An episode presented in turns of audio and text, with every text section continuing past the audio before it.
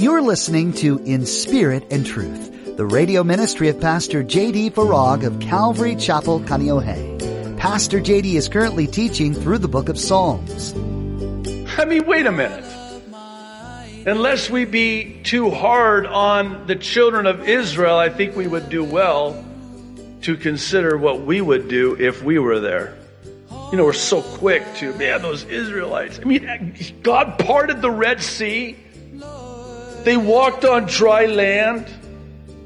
And then when the Egyptians tried to follow them, God put the waters over them and drowned them. Perhaps one of the more common struggles we share as the body of Christ is our ability to quickly judge Israel while forgetting our own sinful nature.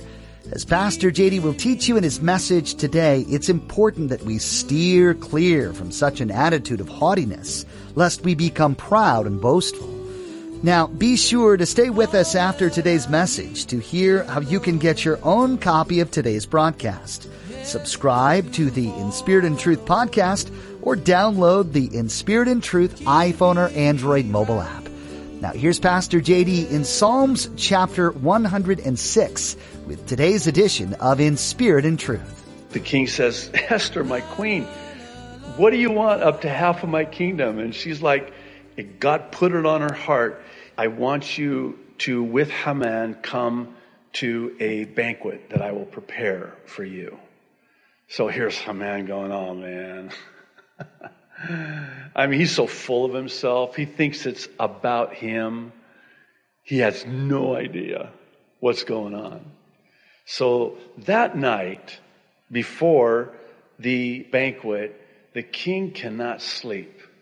God would not let him sleep. And so he's suffering from this divine insomnia, if I can call it that. And he says to his men, Hey, go get me those boring annals of the history of the kingdom. This was on the second night when she said, I want you to come back for a second banquet. This is what happened that night. He couldn't sleep. They bring him the annals, and you have to understand that when his men went to pick a really boring record of the history because if you just read that to me, that will for sure put me to sleep. So they happened to, what a coincidence, right? They happened to grab the exact one that had the record of when Mordecai saved the life of the king from a conspiracy to assassinate him. So here they are, they're reading it, the king's trying to fall asleep, you know, and so it was on the fourth day, and then it happened that Mordecai uh, exposed this, you know, conspiracy to kill the king, and he's like, could you read that again?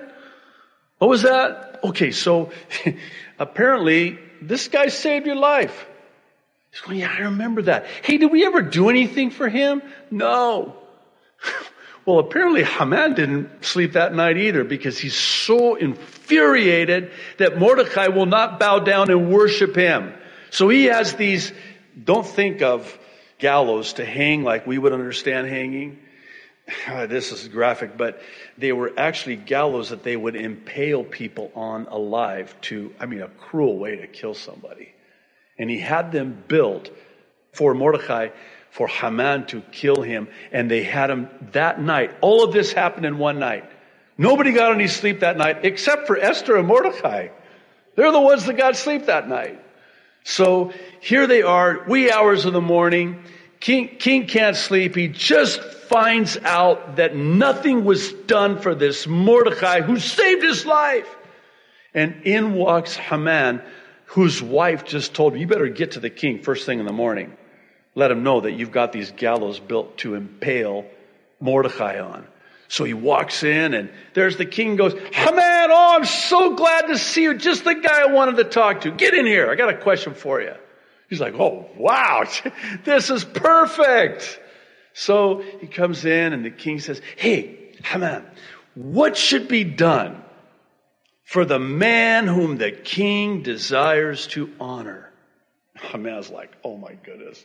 It can't get any better than this, uh, than this. They haven't gone to the second banquet yet. That's when things are going to go horribly wrong very quick, right? So here's Haman thinking, the king wants to honor me. Oh, well, here's what you should do. You should give him your robe, king. And you should put him on your horse, king. And you should have him paraded through the city streets. And you should have somebody say and shout and declare, this is what is done for the man whom the king desires to honor. And he's just picturing himself, oh man, I can't wait. I can't wait. And then, oh, I would have loved to have been a fly on a camel in that room. the king says to Haman, perfect. Oh man, that's what I love about you, Haman. He has no idea what's going on either. Not yet. He will very soon. He says to Haman, man, I want you to do that for Mordecai. What? Oh, wait. Oh, whoa. For a second, I thought you said Mordecai. No, you mean me. No. Mordecai. The one that I just built the gallows to impale on? That Mordecai? Yeah. Think about this. When Haman would parade himself through the streets, he would demand that everybody bow down and worship him and only Mordecai would not. And now, can you imagine? They, haven't got to the banquet yet. Oh, I can't wait till they get to the banquet. So before the banquet, he gets Mordecai, puts the king's robe on him, puts him on the king's horse, and here is the same Haman that everybody on those streets every day would bow down to that is now parading Mordecai, the only one who would not bow down to him, saying of him, this is what is done for the man whom the king desires to honor. Well, he could not get that. Must have seemed like an eternity for him. for Mordecai, I gotta believe Mordecai's sitting on that horse, which that's, that's not his, his drill, right? I mean, that's not what he wants to do. But you gotta think that he's sitting on that horse going, God, you've got a sense of humor. you've got it. Oh my God. Only you could do this. There's no other explanation. And so, and he also knows, by the way, that his niece, his cousin, Esther, has been told by the king up to half of my kingdom and that they're on their way to a banquet. So after that, couldn't get it over with quick enough. He runs home to his wife. He has sons too. And he says to her, honey, and he's perspiring, I'm sure. He's breathing heavily. He is, I'm sure, infuriated, confused, beside himself. You're not going to believe what just happened, honey. And his wife says something to the effect of, honey, I think you messed with the wrong Jew. Uh, this is not going to end well for you. And so just as they're talking, his men come and say, Hey, let's go. We got to get to the banquet. Oh, the banquet. I forgot about the banquet. They get to the banquet and Esther says, the king says, okay, Esther, what do you want? This is the second time now. Last night had to happen because of what God did just in that span of one night as he was choreographing all of the steps to this. And he says, Up to half of my kingdom. And Esther says, Okay, king, this man right here is trying to uh, kill all of my people. And the king's like, Okay, wait, wait, what? Your people kill? Say again? And, and here's Haman. And imagine, this is just potentially, arguably within hours of him probably not even that long, of him parading Mordecai through the streets. And now he's got another bomb dropped on him. the queen is a Jew, and I just got the king to issue an edict to kill all the Jews. That means I'm killing the queen. That's not going to go over real well. So the king is so incensed, he actually has to leave to compose himself. That's how angry he is. I can't believe it.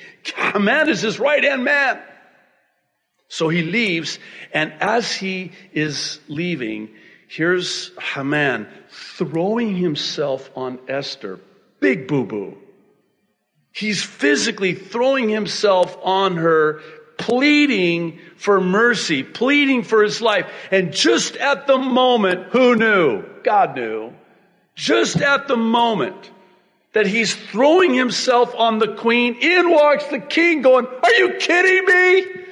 You want to kill my, my queen and my, and the Jewish people, and now you're trying to, you know, seduce my queen? Get him out of here! And he ends up being impaled on the very gallows that he made for Mordecai. Not just him, his sons too. Only God can do that. The wondrous works of God and the Jewish people are saved. Well, that's not in the psalm, but anyway, that's, that's one of the wondrous works of God. Verse 24, we need to keep moving here. He increased his people greatly and made them stronger than their enemies, speaking of when they were in Egypt. Verse 25, he turned their heart to hate his people, to deal craftily with his servants. He sent Moses, his servant, and Aaron, whom he had chosen. They performed his signs among them and wonders in the land of Ham. He sent, verse 28, darkness and made it dark, and they did not rebel against his word. He turned their waters into blood, speaking of the Nile and killed their fish. Their land abounded with frogs, speaking of the, another plague there in Egypt. Even in the chambers of their kings, he spoke and there came swarms of flies and lice in all their territory. He gave them, verse 32, hail for rain and flaming fire in their land. He struck their vines also and their fig trees and splintered the trees of their territory. He spoke, verse 34, and locusts came, young locusts without number, and ate up all the vegetation in their land and devoured the fruit of their ground. He also destroyed all the firstborn in their land. This is the tenth plague, the first of all their strength. He also brought them out with silver and gold, speaking of the Israelites. They made a haul, so to speak and there was none feeble among his tribes. Egypt was glad when they departed. I mean, can you imagine after those 10 plagues? Devastated the land, devastated them, for the fear of them had fallen upon them. He spread a cloud for a covering and a fire to give light in the night. This is how he led them a cloud during the day, which interesting, by the way, the cloud in the desert heat was a shade to cool them from the scorching of the sun. The fire at night there in the desert was there to not only lead them, but to warm them from the frigid cold at night. Verse 40, the people asked, and he brought quail. We're going to see this again referred to in Psalm 106. You remember that when they were complaining about the manna? And satisfied them with the bread of heaven, which is the manna? but they got kind of sick of manna every day. I mean, manna burgers, manna cotti, manna everything, manna every day. We want meat to eat. So he sent them quail. He said, you want, you want meat? I'll, give you meat. You want flesh to eat? You can have all the flesh you want. Verse 41. He opened the rock and water gushed out. It ran in dry places like a river. Again, we read it in the Psalms. We read it in the book of Genesis and Exodus. All of these miracles where they're in the desert. They're, they're very thirsty. There's no water in the desert. So what does God do? He says to Moses, I want you to strike that rock and water's going to come out of that rock and they're going to drink all the water they want. That's a miracle. It's also a type in that because that rock is Christ, from whom living water comes out. And he was only struck once. Now we're going to see this again referred to as well because Moses was so provoked, so angry, he struck the rock twice and it cost him the promised land. So He opened the rock, verse 41, water gushed out, ran in the dry places like a river.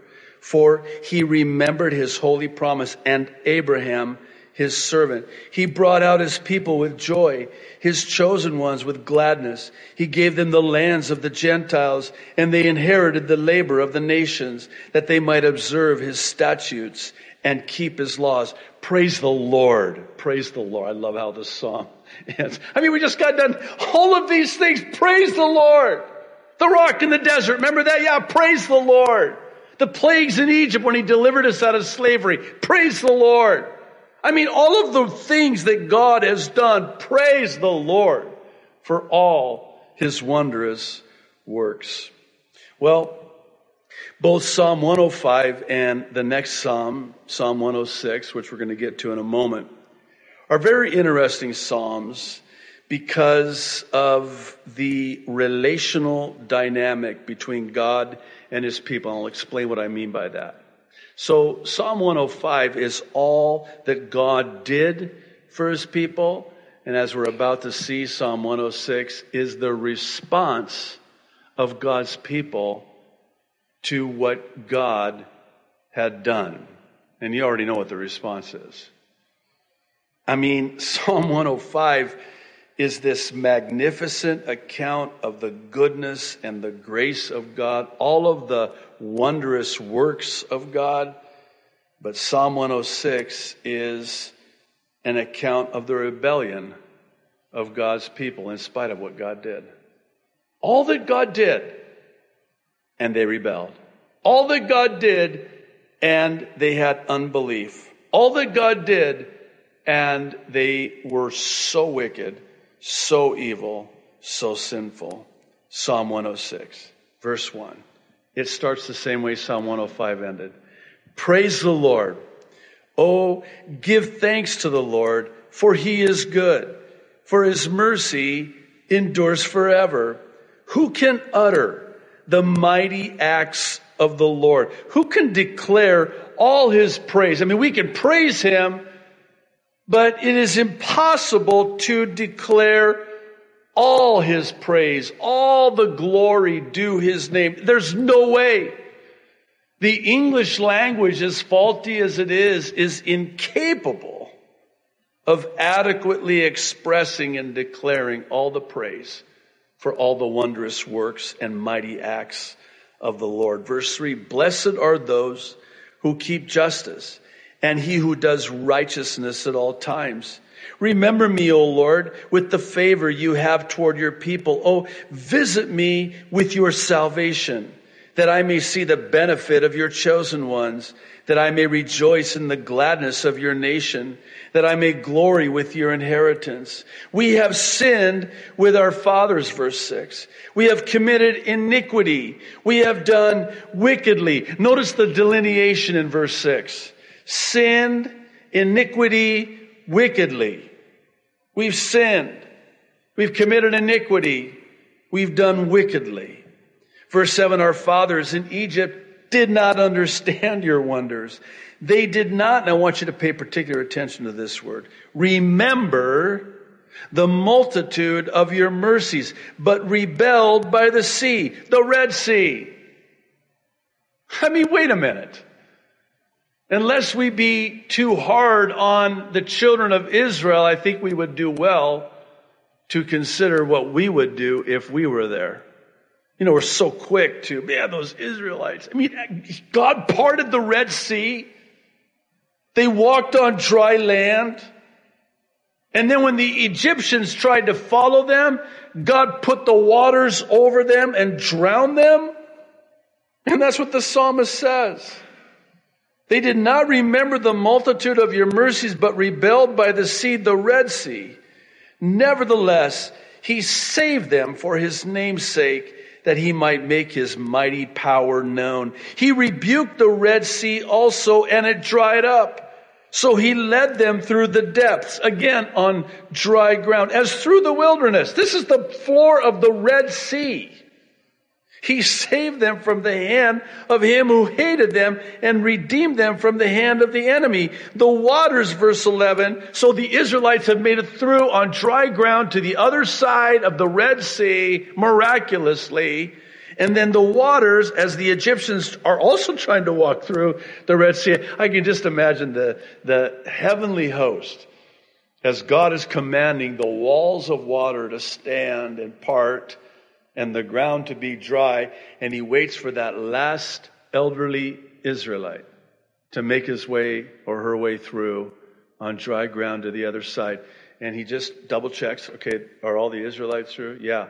Uh, God, the Egyptians are hot in pursuit. Yeah, I know. Well, they're going to catch up. No, no, they won't. Well, what are you going to do? Oh, watch me now. Just let me know when they're all there, when the last one is there on the dry ground in the Red Sea, and I'll show what I'm going to do. Okay, God, they're all there. Okay, watch this. Is this bad that I'm taking so much delight in how God took those walls of water on both sides and said, okay, come back together. And the waters covered their enemies. And notice this, the psalmist says, there was not one of them left. Wow. Not one Israelite was left in the Red Sea, and not one Egyptian made it out of the Red Sea. Only God can do that. All the wondrous works of God. Now, you would think that the children of Israel, after sin, they were there. I mean, we're just reading of the account and we're picturing it in our mind's eye how this went down. And they lived it. They, as they're walking through the Red Sea on dry ground, don't think for a second they're not looking up at all of the fish that are coming to the edge. Look at, would you look at? Like an aquarium. Right? I mean, how amazing would that have been? To actually walk on dry ground through the Red Sea to the other side and actually live through that, walk through that. You get to the other side and then have God just drown all of the Egyptians, the, every last one of them, not one of them left. They're on the other side of the Red Sea. Praise the Lord. Oh, it's easy to praise the Lord on, on that side of the Red Sea. You weren't doing that before, before God parted the Red Sea. In fact, if I'm not mistaken, if my memory serves me correctly, if I'm recollecting this, correctly, you were saying things like, what? Weren't there enough graves in Egypt to kill us there? You had to bring us out here to kill us? Really? We're so glad you joined us today for Pastor JD's continuing teaching in the book of Psalms. While our time with you is ending, your study of God's Word doesn't have to. Everyone can learn from the Bible, and everyone will be blessed when they open their hearts to its truth. As you spend time in scripture today, ask God to share His heart directly with yours and be open to whatever He has to teach you. Know that we're praying for you as you study and will continue to do so each time we produce a new edition of In Spirit and Truth. Are you in the Kaneohe area? If so, we'd love to have you come be a part of our weekly services. Calvary Chapel Kaneohe meets each week to spend time praising the Lord and learning from His Word. Find out more about us and get directions at inspiritandtruthradio.com. You can also hear additional teachings from Pastor JD while you're there, or download our mobile app for Apple and Android devices to access these messages anywhere and everywhere. We'd also like to point out Pastor JD's Mid-East Prophecy Update. Each Friday and Saturday, Pastor JD updates us on where the world is in conjunction with the prophecies of the Bible. He takes the time to comb through the news and tell us how world events line up with God's plan as stated in His Word. If you'd like to view the latest edition of the Mideast Prophecy Update, visit our website. Again, that's inspiritandtruthradio.com. Thanks for joining us today for Pastor JD's teaching, and we hope you'll tune in again right here on In Spirit and Truth. Holding me true.